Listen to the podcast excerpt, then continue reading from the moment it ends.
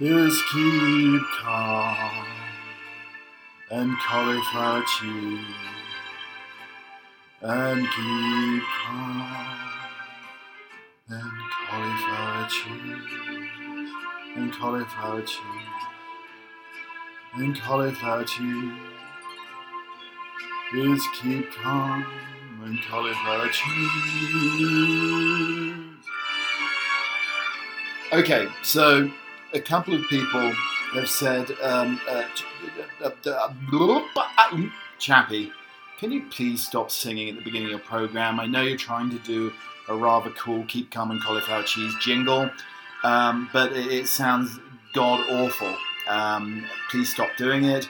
Um, I think we need to uh, stick a tuning fork up your bottom uh, because uh, you seem to be tone deaf or something along those lines. So, um, am I listening to the criticism? No, I'm, uh, I'm just trying to hit the higher notes even higher. Um, so I sound like a strangled cat. I'm uh, grabbing the crown jewels to try to uh, to try to reach those high notes, as one said. Um, welcome along. It's Keep Calm and Cauliflower Cheese, episode number. Well, let's just check here quickly, shall we? Uh, is, just make yourself a cup of tea. I've got one here. It's absolutely delicious. It's that reddish tint that I really like. Oh, man alive. Mm-mm-mm. That is really, really good. The trouble is, I was in such a rush to get the podcast started, I actually left the spoon and it uh, just burnt the side of my face. But I'm a brave boy. I'm uh, keeping calm in cauliflower cheese, as they say. Um, so, yeah, let's just see what episode it is, just to make sure, you know, we're having a little bit of a meeting on the air here. It is episode 33. I was right. I should never, ever, ever doubt myself. I should be confident in my own convictions. Anyway, welcome along to the program. It's a little bit of a special uh, voting and also Halloween edition. Um, some of the things that we may or may not be talking about today, though, is uh, the day my new uh, phone was delivered and I was still in the shower and the chaos that uh, ensued. Um, I've got. I'm opening up a new uh, wig shop, or as I like to call a uh, wiggery, um, which is coming soon to a high street near you. Um, I'm going to be talking about the European Wax Centre, uh, boozy hand sanitizer, um, a uh, creative way of warming one's hands, um, and also some of the things that we may or may not be talking about uh, is uh, uh, a glimpse of a hairy man's back. Uh, we're going to be talking about doctors ready to revolt over the Royal College of Physicians book sell-off. Paul McCartney's new album we may be talking about, Jacob Rees-Mogg, uh, the leader of the House of Commons, bankrupt Boris Becker accused of hiding his Wimbledon trophies. Um, so much to fit in today. Gold coin of warrior Caractacus, who resisted the Romans, was found. popping a poncho for your winter picnic. Mystery fills the air at an ancient circle of life. And uh, drones are putting lobster and prime beef on the US uh, submarine uh, d- dinner table. And New York's grounded Santa get ready for a grotto via Christmas Zoom. And uh, I mean, some of the other things that we may or may not be talking about. Um, we'll, we have some quotes of the week. The lookalike Donald Trump and the bogus Biden meet the impersonators cashing in on election fever. Make sure you go and vote, ladies and mantelpieces. And uh, also, um, maybe some virtual Halloween trick or treating, maybe the order of the day. We're having some scallywag darts, uh, looking at some of the heinous crimes of the week. Um, that's something else that we'll be uh, we'll be discovering in the course of the uh, in course of the podcast over the next hour or so. Uh, we have some uh, historical Tinder. we have another enigmatic English eccentric also. Now, just just one moment, um, I'm actually sitting in the dining room today. So I'm trying a different spot, a different location uh, for the um, uh, for the podcast. But it's almost like when you go to the opticians. Is it is it better now or now? Can you see on the left better or the right better? Is last week's podcast better or this week's podcast better? What do you think? please tell me. Send answers on a postcard, Chappie Towers, Colorado. It will reach me. Thank you for joining me today. I'm full of vim and vigor and ready for another exciting edition of the podcast. Thank you for listening. So, last week after the podcast, I decided to take a, a very uh, soapy long shower. I did slip on the uh, Victorian bathing suit, uh, as I always do. Really, really don't like to see myself negative at all possible. Um, uh, and a swimming hat as well that I just take off for a few minutes whilst I uh, whilst I shampooed the luscious locks. So I was waiting for a phone delivery, um, and um, and no clue. As always, these guys never give you a window of time that's more than maybe three hours. So it could have come at any time. And um, I, uh, I then uh, suddenly heard the dogs barking. And this is how I imagined the scene, and this is how the scene enveloped. So I was soaping it up and down. I had the had the loofah going everywhere, uh, scrubbing under the armpits, undercarriage, in the ears, getting the earwax out. Loofah's very good for that. Um, you know, a, a, Victorian bathing suit can be a little bit restrictive. I had soap in my eye, the dogs are barking, the doorbell rang, and I thought, no, no! If I don't go now, I'm going to be in a real piccalilli. Um, because I'm going to have to then go to the store to pick up the thing later on. It's not going to be delivered. So I ran I slipped over the soap. The wetness on the floor tumbled to the floor onto my left shoulder. Soap laden, soap in the eyes. I couldn't see anything. Tripping over dogs, hounds galore. Walk, walking and then running down the stairway, the steep, cavernous stairway of my house. Still soap in the eye, water flailing everywhere, hair flailing everywhere. I couldn't see the hair was over my eyes at this point in time. The swimming cap had fallen off and, uh, and, and, and cascaded down the stairs as well. I slipped up down the stairs, shouting, Wait, wait, wait, please wait! And then I got to the door. The gentleman was going away. I needed to find a towel quickly. Would it be big enough to go around my rather rotund frame? Luckily, it was. Luckily, I opened the door the gentleman was walking away.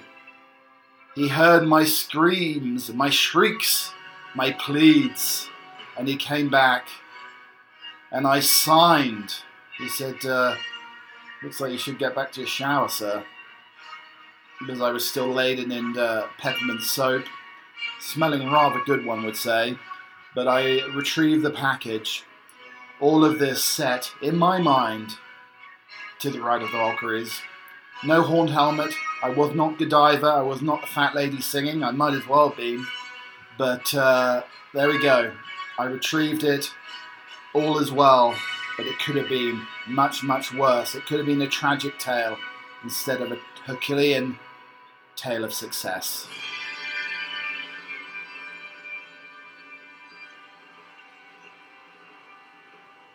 So we're all suffering at the moment, um, being uh, locked away, locked down, not being able to see friends and family, or limited uh, meetings with uh, very few people. But it was a very interesting situation in sport this summer. Um, I think some of this is happening in the US with uh, NFL and, and baseball. But um, cricket was one of the first sports to come back this summer. I know soccer tried it as well, and they did fairly well. Um, but life in the bubble is okay for a while, but over time it becomes an existential threat. So, Mark Nicholas, um, the cricket writer and commentator, uh, wrote a piece um, on Cricinfo that was very, very interesting. So, he had reported uh, about Eoin Morgan, the England cricket captain, Jason Holder, had some revealing thoughts on the strain of living in a biosecure bubble and the likely fallout that comes from it. Um, and they were talking uh, on the Chance to Shine, the the the, uh, the uh, cricket program that they have in the UK to bring cricket to state schools in the UK. So we managed to fulfil all the international fixtures this summer, an unbelievable achievement that kept the level of the bubble for a 12 month period to 10 um, of the 12 months that we normally travel. I think it's untenable, Morgan said. We've accepted that guys come in and out of the bubble, they feel it, is infecting their mental health. I do think we'll see more players pulling out of tours. I don't think people should look down on that. They shouldn't feel that uh, players are doing, not doing their jobs or not committing to their country. Of course, he's right. England's white ball team will tour South Africa next month, leaving home on November the 16th, returning on December the 10th. India's team leaves a much longer tour of Australia at the same time.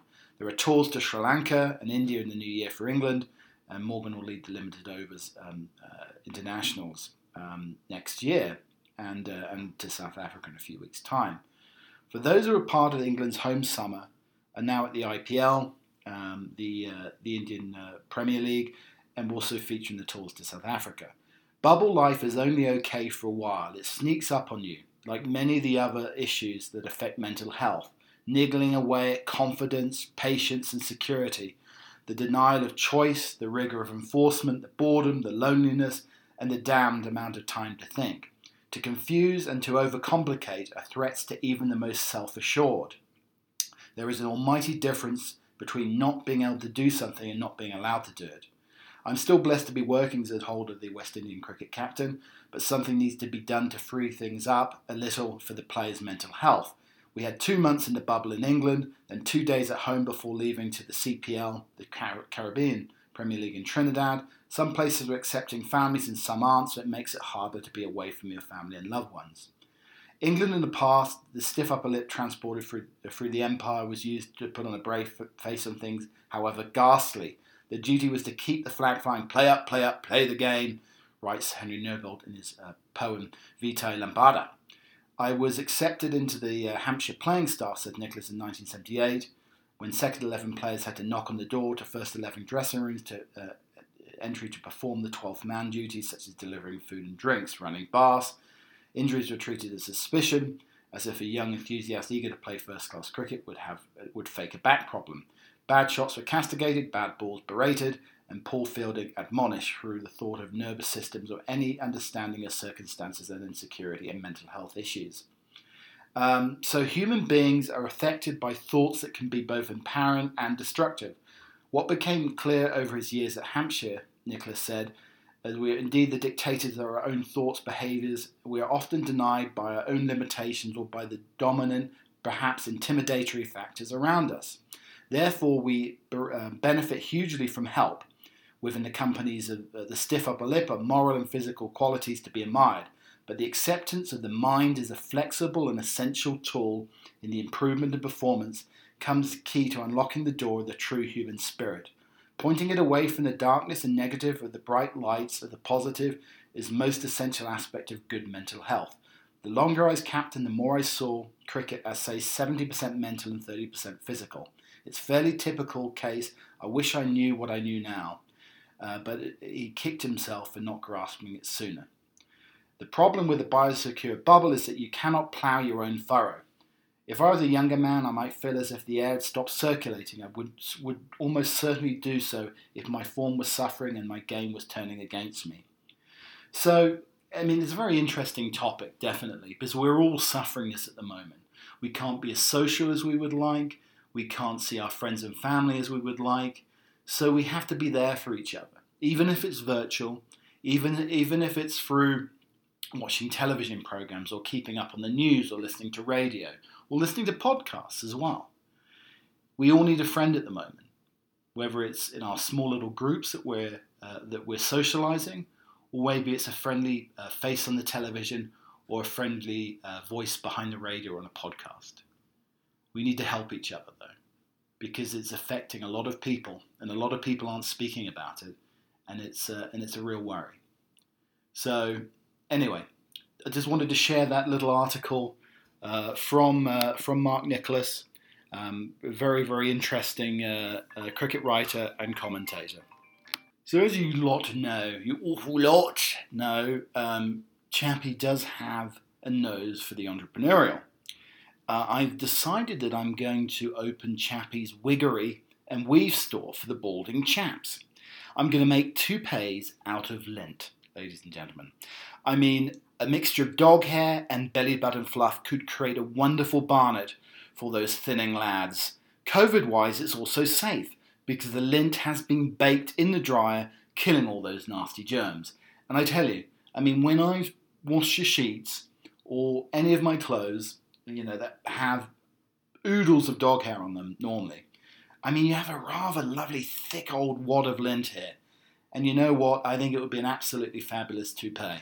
I think it would be fantastic. You could dye it, or if you wanted a little bit of a you know grey linty thing, and maybe you could wash some grey sheets or uh, uh, or maybe uh, some of my uh, fluffy yellow pantaloons if you want a little bit of a blonde blonde barnet.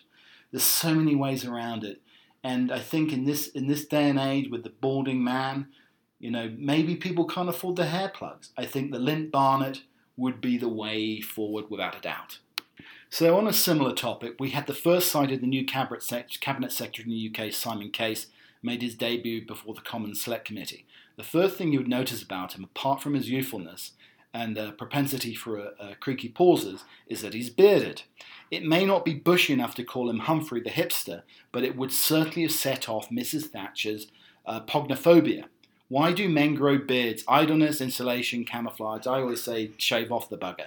But this this this made me think uh, and move on to the point that uh, new evidence does and has emerged that Mrs. Thatcher hated beards. The Beard Liberation Front, the informal network of beard wearers, has said that new evidence has emerged that former Tory Prime Minister Margaret Thatcher was a veteran opponent of the, her suit. She was described by the Daily Telegraph in August 2001 as notoriously pogonophobic. The journalist Peter Hitchens, who has grown a beard again, has noted in his The Mail on Sunday column that Mrs. Thatcher's reaction to an earlier period of beard growth on his part, as was Mrs. Thatcher, or Lady Thatcher, who sometimes had to endure me as a lowly member of the press party on her flights abroad, she never said anything. You could just feel the frozen disappro- uh, disapproval emanating from her. Mrs. Thatcher famously banned beards in her cabinets, and John Selwyn Gummer, a, a rare senior Tory, Tory with a beard, had to shave his beard off before joining the cabinet. It is not known what the origins of Mrs. Thatcher's hatred of beards was, but it's thought that she felt that beards were strongly associated with rebellion and the political left. A search of the Thatcher Foundation archive for the term beard produces not a single result. Uh, the Beard Liberation Front organiser Keith Flett said Mrs. Thatcher divided Britain between the clean shaven and the hirsute. Notably, in 1997, Tony Blair's cabinet had the most beards since 1945. Making the start more socially progressive area, uh, era, Blair himself was clean shaven revisionist. Uh, Boris Johnson, who never worn a beard, has returned to the Thatcherite uh, pogonophobia. So there we go. Mrs. Thatcher apparently uh, really didn't like the hirsute. She didn't like the, the beards, the bearded men, the bearded ladies, the bearded anybody.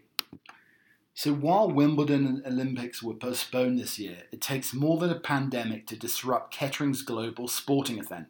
Philip Hollobone, the town's MP, has informed the Commons that its annual World Puddle Jumping Championship will be held online with competitors invited to send in videos. Their efforts will be judged on height, enthusiasm, distance of splash, and the amount of mud that covers the participant. A brilliant idea, Gus Jacob Rees-Mogg, second mention of Mr. Mogg, this uh, show, who revealed that he was a big fan of puddle jumping or uh, telematodosis, teletopdedosis.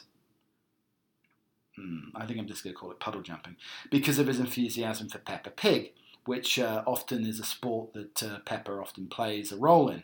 I think a number of my children would enjoy doing it very much. I hope Nanny makes them wear their galoshes or their Wellington boots. So naughty, naughty, naughty Boris Becker. Bankrupt Boris Becker, the former champion of Wimbledon, accused of hiding his Wimbledon trophies.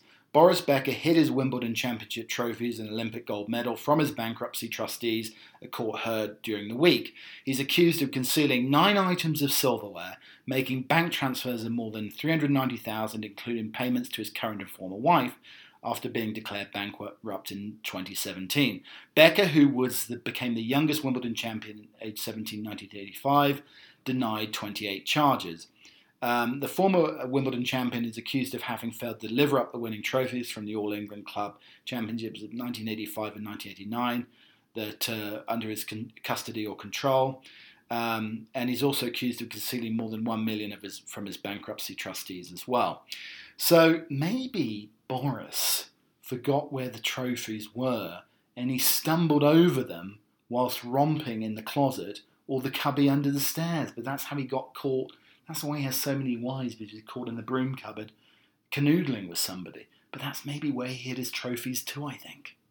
So, as everybody knows, I have an incredibly curious mind. The mind uh, is a very fertile mind. It goes into corners and nooks and crannies that most minds don't go. So, uh, going past the uh, European Wax Centre in the week, um, and I thought, well, it's a European wax centre, but people don't wax in Europe very often, They like the hairy armpits, the the uh, the hairy legs, the the hairy bush, all of it. Um, so I mean, I wonder if when you go to the European Wax Centre, if you just go in and just have your bush comb through, that's it.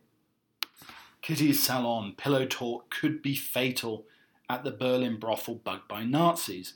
There were microphones hidden under lampshades under tables and behind paintings, all cunningly placed to capture the pillow talk of leading members of the uh, Nazi regime and diplomats who visited a Berlin brothel seized by Hitler's spy network.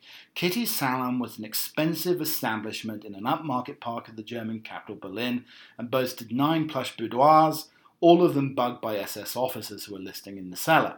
A book to be published uh, next week sheds light on Kitty Schmidt, the German madam with flame red hair and green eyes who got into bed with the Nazis.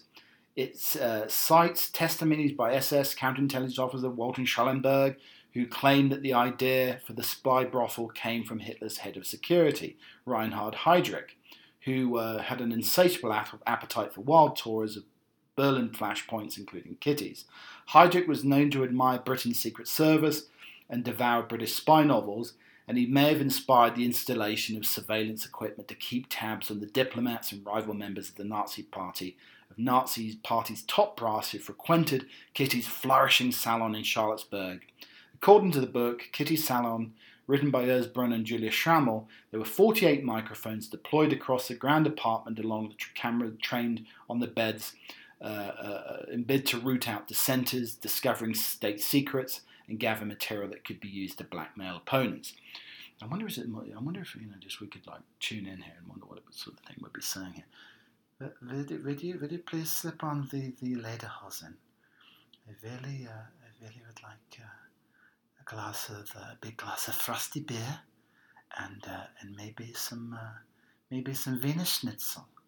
Well, do you have some of those lovely bratwursts that uh, that I had last week? They were so tasty. They they, they swallowed those were absolutely delicious. A little bit of mustard on there, a little bit of spicy mustard on the bratwurst and the Wiener Schnitzel, washed down by the beer, dressed in the lederhosen. So I think to celebrate um, polling day this Tuesday in America, um, I, I really want to look into some amazing stories of voter determination because everybody should go and vote however you get there bike, horse and cart, uh, pedalo, um, maybe, uh, maybe skateboarding, hot air balloon, however you get there, you must go and try and vote.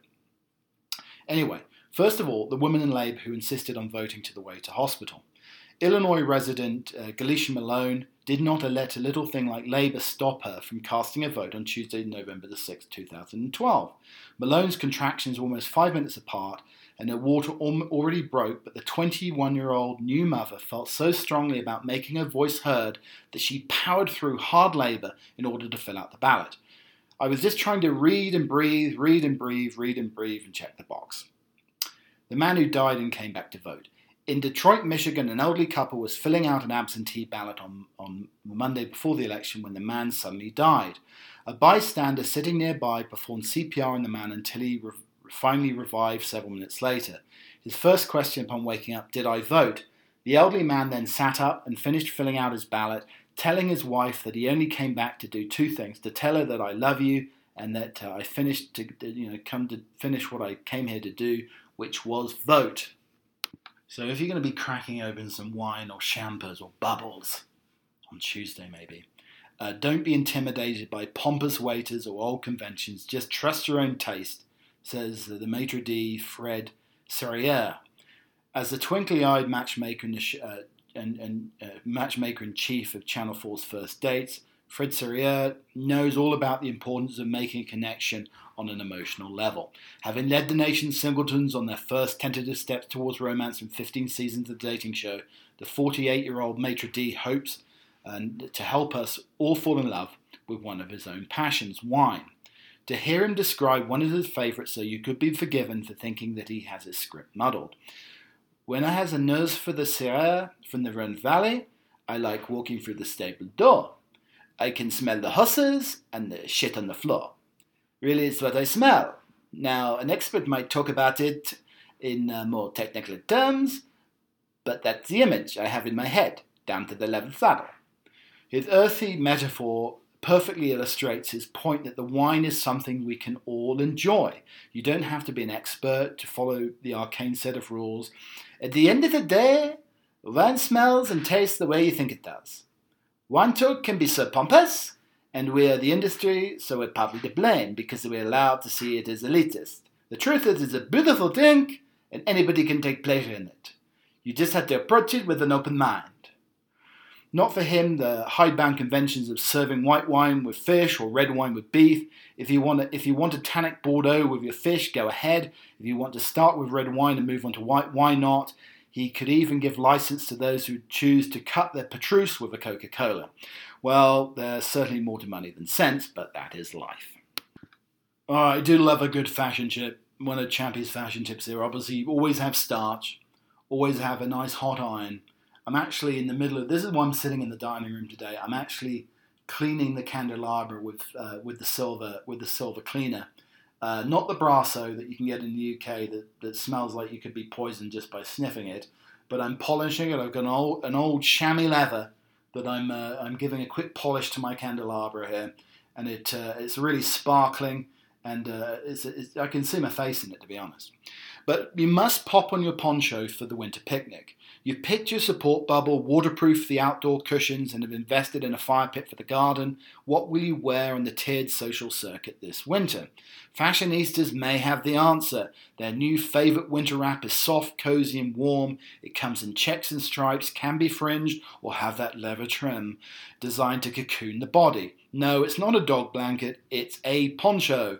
Wool blanket ponchos and capes hybrids are set to be in every alfresco spot this winter.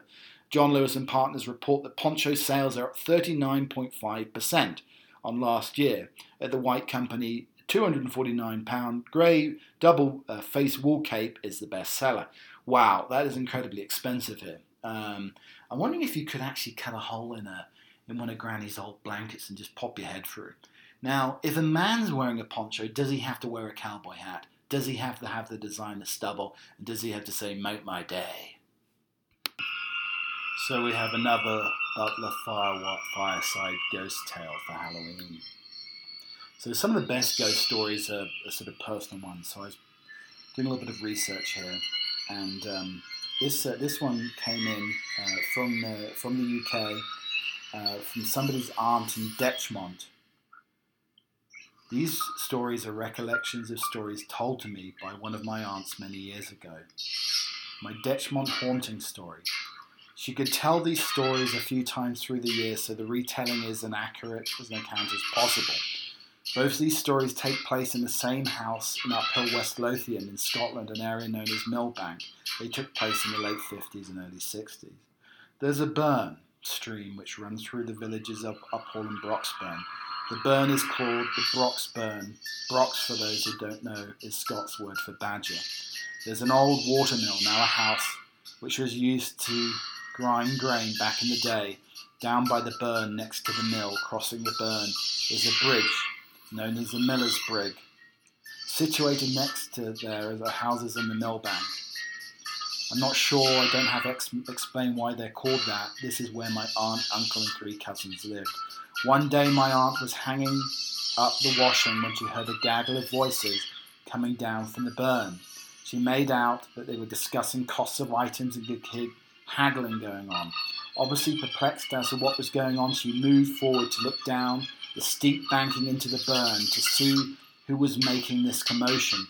She was shocked to see what she described as market stalls and men in tricorn hats, long coats, and pantaloons walking along a sidewalk built along the side of the burn, running under the miller's brig to the west and following the run of the burn up to the east. There were people selling fruit and vegetables as well as different meats and poultry. There was a flight of stone steps heading from what's known as Station Road beside the bridge down to the walkway where the selling was taking place. Women were wearing long, flowing, dresses and bonnets. She stood watching there for about five to ten minutes until everything just faded away and the scene was back to being overgrown. She never saw anything more than this market scene. Yes, yes, yes, yes, yes, yes, yes. We have some scallywag darts here. Skillywig. Ah. So we take the most heinous crimes of the week, the headline crimes of the week, and we uh, equate them to a game of darts. So we have uh, missing the board, triple twenty, uh, bullseye, and Chappie's special prize. So, uh, missing the board this week, Gordon Ramsay's £48 pizza beef Wellington blasted by fuming Italians. A new take on the classic beef Wellington at Gordon Ramsay's restaurant Union Street Cafe that left people fuming and say Italians claim it as insulting. But Chef Gordon Ramsay's signature beef Wellington has left people hot under the collar. It was given an unusual twist. The celebrity chef shared a video of the dish on Instagram where he revealed the Italian beef Wellington, which has a pizza crust wrapped around the meat instead of the traditional puff pastry. So, oh dear, apparently Gordon told the kitchen to shut it down and, until someone ordered the uh, U Donkey Wellington.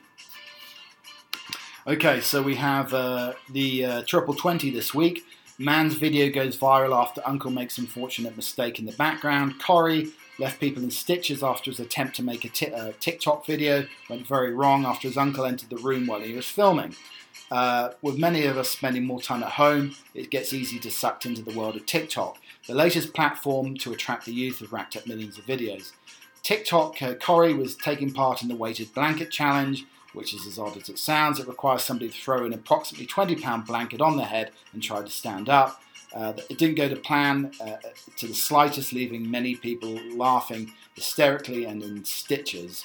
Um, but apparently, Corrie tells the camera that he wants to see if he can handle it. His uncle enters behind him, leaving the door open. You can see where this is going.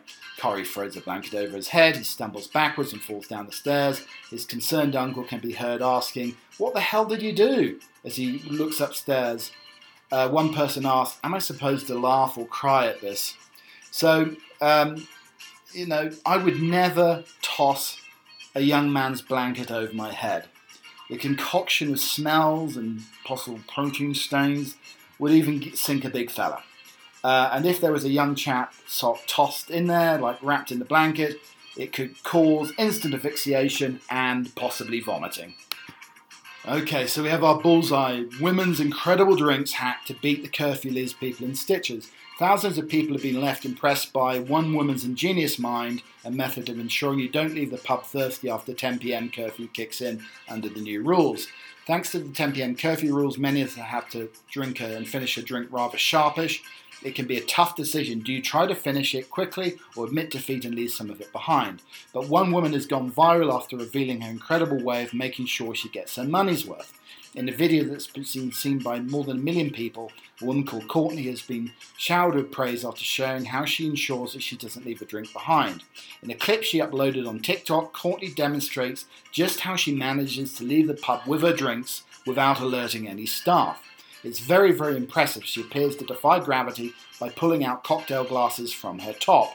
At first, Courtney starts off strongly as she moves one full cocktail glass from her vest.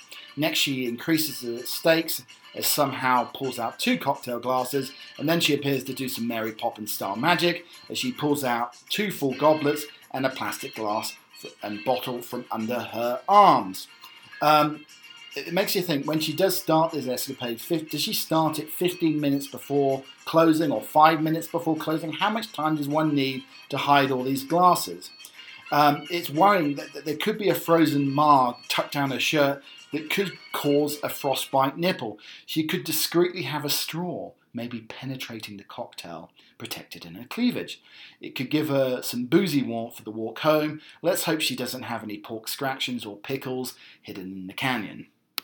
And we have our uh, Chappie special prize. Model films her back pocket to see how many people stare at her. Alexis Morgan recorded how many people stared at her and her bum as she walked around Miami, Florida, and people captured lots of unsuspecting people checking it out. A woman walked down the streets of Miami with a phone hidden in her back pocket to see how many people stared at her backside while she was out and about. Uh, it catches a number of men taking a look as she strolls past. I'm going to see how many uh, stares my booty gets before tucking the phone back into her normal pocket. The compilation video shows several men gawping in a direction. Alexis strolls through a supermarket and past a bar filled with drinkers. I mean, I would try something similar, but um, I, as I said last week, I have lost my ass during COVID. Um, but I wonder if some builders' ass cracks would have the same reaction as they bent over on the construction site. Um, hard hats obviously required uh, to throw up into. Okay, some of the stories that didn't make it into the uh, into the uh, heinous headline crime of the week, Scallywag Darts. Um, so we have uh, raccoons break into bank and steal biscuits. I don't know if they're the American biscuit or the uh, British biscuit. Uh, in our transatlantic food wars, though, would the raccoon go for the Oreo or would uh, he uh, or she go for the chocolate covered digestive? A raccoon uh, with a refined palate would obviously go for the chocolate digestive. Um, and then uh, burglar caught after uh, leaving his name and address at the scene of the crime. So uh, once again, my mind is wandering. It's Halloween, so I'm wandering. my mind's wandering into the into the whole realm of vampires. So I imagined if you did have a vampire burglar, just just hold on for a second. Step into Chappie's mind here I, you have a vampire burger, burglar, and I imagine vampire burglars are probably the least successful of all burglars. You know why? Because they always have to be invited in. So but wait till, till somebody's home, and you can't burglarize somebody when they're at home. So vampire burglars are the most unsuccessful, unsuccessful burglars in the whole wide world and universe. Okay, so you need to. It's a little game I like to play, and you win a win a long pair of uh, knee-high argyle socks for this. Uh, you have to spot the deliberate mistake in this week's episode. And again, answers in a postcard to Chappie Towers. Anyway, so we have um, our uh, is our historical Tinder game here, and uh, this week we have Qin Shi Huang of China. While he was a capable, uh, like brutal administrator in his personal life, China's first emperor Qin Shi Huang had some serious issues. Chief among them was a crippling fear of death that led him to spend the majority of his life searching for the key to immortality. Qin Shi Huang was forever uh, wary of the possibility, uh, the possibility of his enemies making an attempt at his own life. To this point, they never slept in the same place twice, and regularly carried a massive crossbow at his side when traveling. Revealing the emperor's whereabouts was deemed a capital crime, and after a while, underground passageways were constructed that allowed him to travel unseen between his different palaces. Later in life, Qin Shi Huang became, uh, began a construction of a massive tomb that, in the event of his death, would protect him from his enemies. The monument contained over 8,000 life size terracotta soldiers, uh, along with a miniature city for the king to rule over in the afterlife. Of course, Qin Shi Huang uh, all of this was only precaution, and in the meantime, the emperor consulted soothsayers, apothecaries, and other spiritualists in the hope of finding some kind of elixir that would extend his life. His strangest behavior, though, was his paranoia. Wasn't completely unwarranted. During his reign, there were three attempts at his life, uh, but his suspicions were often directed in completely nonsensical directions. For example, uh, one of the emperor's most enduring fears with the threat was being killed by a sea monster. He claimed to be a dream that the creatures were on the prowl for him, so he never left his palace without a posse of guards. This paranoia eventually led to his death in the most ironic way possible. After going on the hunt for one of these sea beasts and slaying a beached whale, Qin Shi Huang developed an illness and died only a few weeks later. So he caught some sort of uh, some sort of disease from Moby Dick, maybe. Oh dear, poor Qin Shi Huang. Um, so again, you know, we have to determine uh, on the scheme of things here. Um, you know, he wasn't a, he wasn't a naughty chap. He wasn't a Henry VIII. He wasn't Emperor Nero. So there's no uh, shenanigans going on here. Um, but he, he was he was actually crushed um, by uh, you know by a whale. And let's try to think of what that may may sound like here.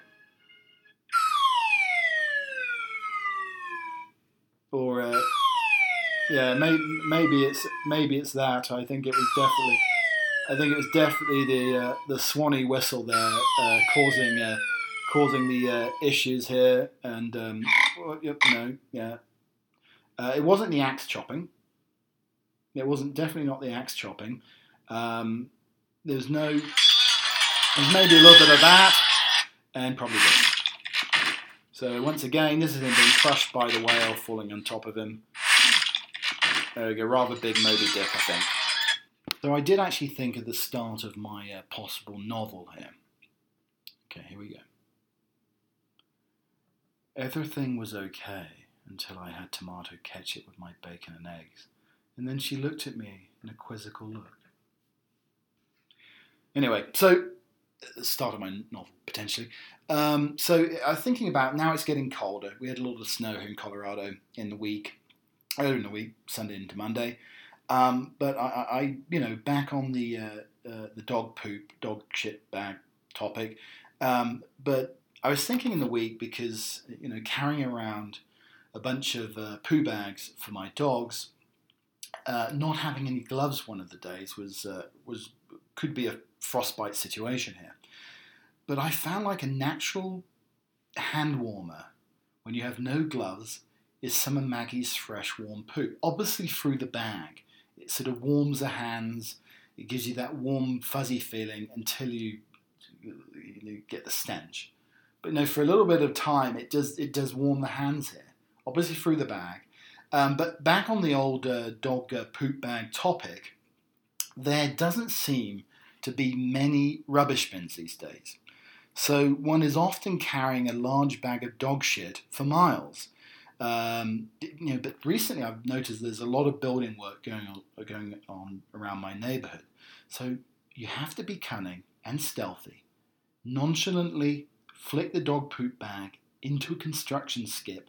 Just look ahead, be cool, and uh, you just see the bag as a as a basketball and the skip as a hoop. It's like a steamy, stinky game of uh, basketball. So, a couple more um, attritional stories of uh, getting to the polls. The hurricane victims who didn't let a lack of electricity keep them from voting. In the wake of the devastating superstorm Hurricane Sandy, over a million homes and businesses were still without power on election day in New York in 2012. Many polling stations were damaged, buildings and gas shortages and a lack of electricity uh, made getting to the polls very difficult for thousands of people in New York and New Jersey. The governors of both states invoked extraordinary measures to help voters participate in the election. People were allowed to submit their votes by fax or email in some places, and others were given substitute ballots at the polling stations so they could get to instead of having to find specific stations. In some places, votes waited in long lines to vote in generator fueled tents. And then finally, the famous rap who paid for people to vote. Uh, Rapper The Game wanted to help victims of Hurricane Sandy in New York get to the polls. TMZ reports that the celebrity donated $10,000, about 500 votes, who had been stranded by the storm. The money was intended to help voters who were affected by the storm pay for gas or transportation to get them to the polling stations. In fact, he used his own car to shuttle people to and from the polls. So, everybody out there, go and vote.